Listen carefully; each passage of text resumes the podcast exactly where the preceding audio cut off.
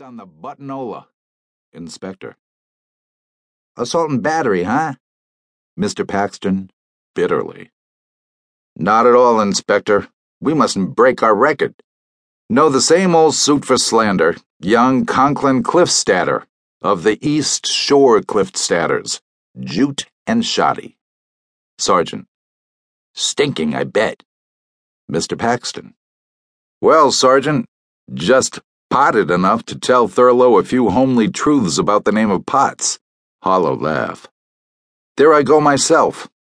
Potted. Potts. I swear that's all Con Cliffstatter did.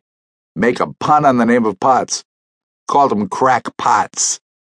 Ellery Queen, his silver eyes gleaming with hunger.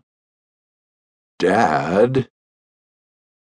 So Inspector Queen said, Charlie Paxton, my son Ellery Queen. And the two young men shook hands, and that was how Ellery became embroiled.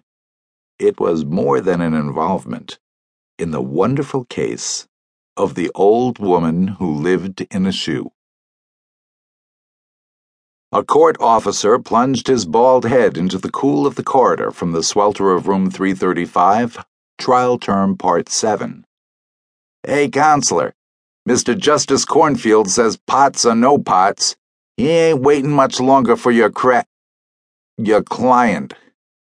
What gives in God's good name? Can't he wait another five minutes for goodness sake? Charlie Paxton cried, exasperated. They must have been held up. Here they are. Officer, tell Cornfield we'll be right in. And Counselor Paxton raced toward the elevators, which had just discharged an astonishing cargo. There she is, said the inspector to his son, as one who points out a clash of planets. Take a good look, Ellery. The old woman doesn't make many public appearances. With the get-up, chortled Sergeant Velie. She could snag a job in the movies like that. Some women grow old with grace, others with bitterness, and still others simply grow old. But neither the concept of growth nor the devolution of old age seemed relevant to Cornelia Potts. She was a small creature with a plump stomach and tiny, fine boned feet, which whisked her about her face, like a tangerine, was almost entirely lacking in detail. One was surprised to find embedded in it two eyes which were as black and hard as coal chips. Those eyes, by some perverse chemistry of her ego, were unwinkingly malevolent. If they were capable of changing expression at all, it was into malicious rage. If not for the eyes, Seeing Cornelia Potts in the black taffeta skirt she affected, the boned black lace choker, the prim black bonnet, one would have thought of her as a sweet old character, a sort of sexless little kobold who vaguely resembled the Jubilee pictures of Queen Victoria. But the eyes quite forbade such sentimentalization. They were dangerous and evil eyes, and they made imaginative people, like Ellery, think of poltergeists and elementals, and such like creatures of the unmentionable worlds. Mrs. Cornelia Potts did not step sedately, as befitted a dame of seventy years, from the elevator.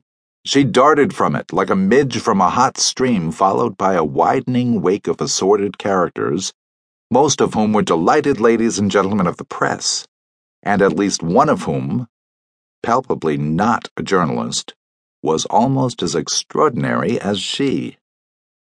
And who, demanded the astonished Mr. Queen, is that? Thurlow, grinned Inspector Queen. The little guy Charlie Paxton was talking about. Cornelia's eldest son. Cornelia's eldest whack, Sergeant Velie the purist said. He resents, winked the inspector. Everything said the sergeant, waving a flipper. Always taking, what do you educated birds call it? Umbrage, said the inspector. Resents? Umbrage? Ellery frowned. Ah, read the right papers, guffawed the sergeant. Ain't he cute?